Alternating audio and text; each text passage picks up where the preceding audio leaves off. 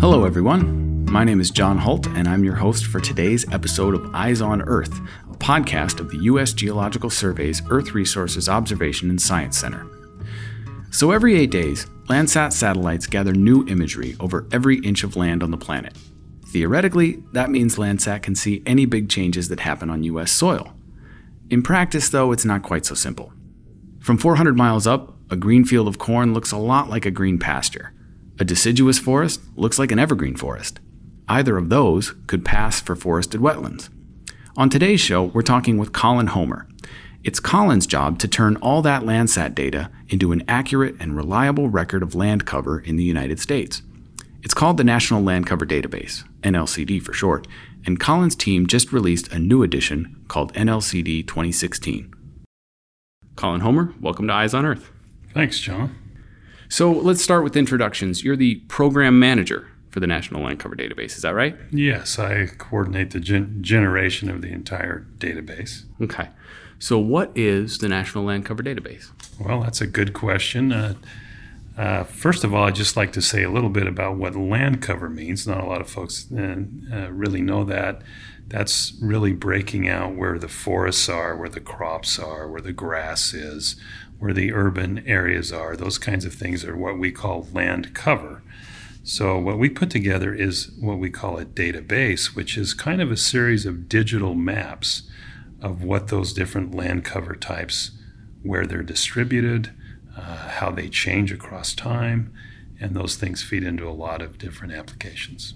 So, a land cover database is different from a typical map. Yeah, if you would think of a typical map you might see on a table, uh, we are actually what a database is, is a stack of maps. And so we're a stack of digital maps. And what's important about a digital map is it means you can query it, you can ask it questions through a computer, and you can do all kinds of analyses which can look at how things are distributed and, and how they, uh, uh, where they are found and the amounts that they're found in. And that feeds into a lot of science in terms of uh, where things are distributed and why they impact or how they're stratified in different kinds of applications. Right. So, so how much forest do we have? How much cropland do we have? Those sorts of things. Right. And we can answer all those questions. And how do you tell from a satellite image what is a cornfield and what's a soybean field? Uh, how do you chop these things up? So, our eyes, when we look at things, are seeing a certain amount of visible light, and we can ascertain what's there from what our eye sees. A satellite gets to see in other spectrums of light, and we call that a signature. A tree sends off a different signature than a crop might, though they look to our eye the same way. With the satellite, we can discriminate those. So, so is it a computer that's figuring all this out, or there has to be a human element somewhere, right? Yes. So, a computer a, a, series of computer programs and models are what are our, our tools, but we still have humans using these tools, and they have to be smart in terms of what we're trying to accomplish. So, so a computer kind of does the bulk of the work, and it's your job as the human intervener, the scientist, to go in and make sure that it's correct and and make sure that everything's accurate and all that kind of thing. I think now might be a good time to talk about when you're producing this thing. You're producing a map based on pixels, Landsat pixels, 30 meters by 30 meters, right? Let, us talk about that. What is a pixel, and what does that translate to, say, for acres? And how many of them are there in the United States? How many of these things are you classifying? So a satellite is just taking a picture, and that picture is chunked up into different little squares, which we call a pixel, and different satellites measure the squares in different sizes. So Landsat, which we're speaking of here, is a 30 meter by 30 meter pixel, about a 100 foot by 100 foot chunk. There would be about five of those in an acre. And there's about 9 billion of those in the lower 48 states. So that's a lot. For, for me to wrap my head around that, I have to think about well, if you put 9 billion 30 meter pixels end on end, it would take you 95 years to fly over that in a passenger jet going 550 miles an hour. Wow. So those are a lot, even though uh, at first glance you think, well, why can't we do it at a finer resolution? When, when we're doing a national scale map, that's a resolution that works well for, for our applications. Sure. And, and there are other um, mapping tools out there, other mapping products out there. We have the USDA cropland database. Uh, cities and states, they have GIS offices. They're putting together all sorts of maps. What makes NLCD different and what makes it necessary to have the whole country with Landsat? What the National Land Cover Database offers is yes, a city or a state may have their scale of sort of land cover that they need, but no one really does a synthesized, harmonized national product like the National Land Cover Database is. So it's relevant at a national scale. That's that's our niche. And it's it's complex too, isn't it? I mean, how many classes do you have? So uh, in the lower 48, we have 16 classes of land cover. But again, this is a digital map with lots of layers in it. We also estimate the fractional amounts in these 30 meter pixels of forest and shrub and bare ground and grass. And so there's there's lots of integrated layers in there that feed into making a land cover call. So you could look at a city and say this much of it is impervious surface and that much of the surface is a road, this much of the surface is that. You can break it down even further from just being urban into these other categories. Correct. Okay. Okay. Well, who does that? I mean, you, you keep saying the word users. I suppose now we could talk a little bit about who those folks are. I mean, who uses this? What's it used for? So, if you think of land cover as a general term, most folks don't stop and think it's used in a vast majority of applications. So, just to give uh, some sense, we're up to almost a million downloads of the National Land Cover database. The now. whole thing, the entire the whole thing. Okay.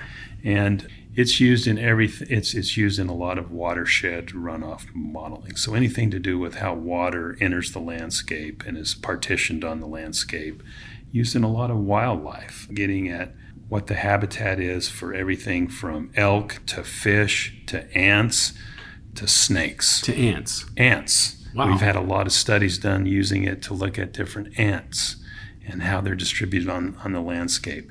It's, it's used uh, for medical applications to look at uh, where cancer rates occur because uh, different pesticides are used in different land cover types. It's used to see how diseases spread. So, knowing where ticks are in the landscape or knowing where mosquitoes are in the landscapes helps them to look at how, how a disease is going to vector or how a disease is going to spread. Uh, it's used in education a lot. We have a lot of students that use it for a variety of things in their education, uh, uh, on and on and on. Right. So, so basically, any question that you might ask where the type of land cover in your neighborhood is a factor is a place where somebody might use a land cover database like the National Land Cover Database. Right, and it's even some of the more quirky things I've I've heard of is uh, you know it can be it's been used to site a cell phone tower in. So of course you're going to want to know where the forests are to decide how your signal on the ground is is is going to be received and and and so or it's been used to site where an airport runway goes or I mean there's lots of very practical I guess uses too you wouldn't think about one that always is interesting to me is is the census, right? At, at, at, one point, the census looked at NLCD. Yeah, so our urban imperviousness, as well as some of our land cover products, are used to help them define where their neighborhoods are and how they calculate the population inside of those because they have their census tracts, but the percent imperviousness helps them to understand the density or how the population is distributed inside the census tract. Interesting, interesting. So that that gets to another sort of interesting piece of what you can use land cover for. You can put NLCD into the mix with a lot of other things and sort of compare and contrast. Yeah, so land cover as a general rule, just to use an analogy, is kind of the flour in the recipe. A lot of our users will take the National Land Cover database and do some what we call value added step to it, where, where they're going to add their own data to it to refine their analyses and, and get the answer that they're looking for. Tell me how that works in the context of wildlife. Land cover would be the first starting point. So, for example, a bird that was tied to a forest, we can tell you where the forest is give you the amount of canopy there, but they might tie into another database to get at the forest height or to get at the distance from a road or some kind of disturbance. And so they would often put these multiple layers together inside what we call a geographic information system to actually define the actual habitat map. What kinds of things can you see now with NLCD 2016 looking at every few years what's changing on the landscape? Well, I'm really glad you brought that up because the, the major goal of the National Land Cover Database is to quantify change consistently, both across space, across the nation, and across time. So we now have quantified 15 years of change, and as you mentioned, there's seven different dates of those that we use to characterize that change. So if you look across the nation, across that 15 years, uh, we've had about 9% of those pixels change at least one time. Now, at first glance, that says, well, that doesn't sound like a real lot. But as you would expect, different change rates happen in different geographies differently. So if you look at the nation as a whole, most of the change happens in the southeast. That's where a lot of forest cropping, they, they tend to cut their forest in about every 20 years there. So there's a lot of change going on there. A lot of change in, in the northeast, some change out west from driven by fire and, uh, and then, you know, on down the line. What we're seeing is most of the urban growth is in the south and and if you read read the news, you'll hear about the snowbirds moving to the south, where we're seeing that in our database. Urban growth is always a positive thing, but not all the time.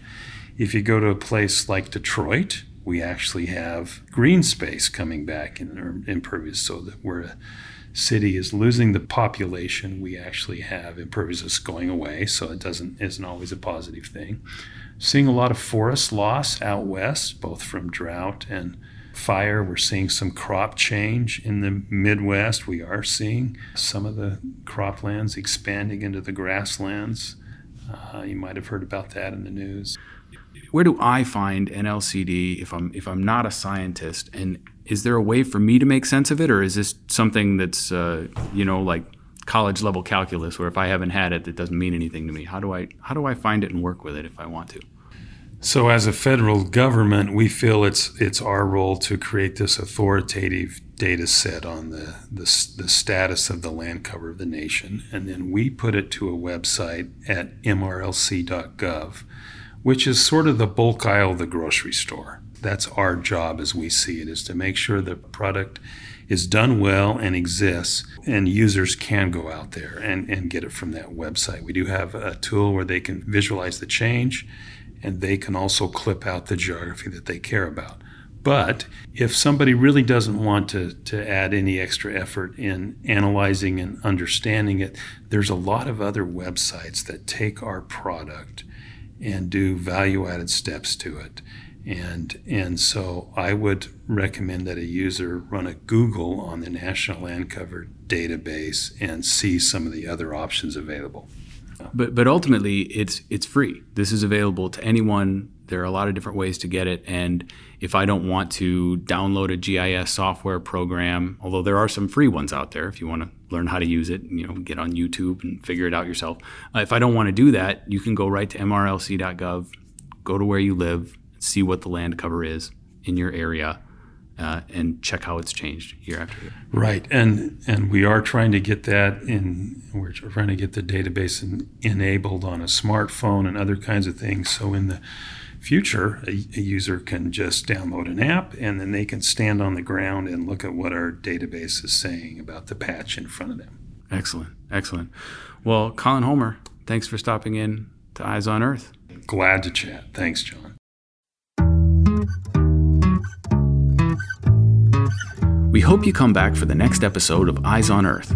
Thank you for joining us. This podcast is a product of the U.S. Geological Survey, Department of Interior.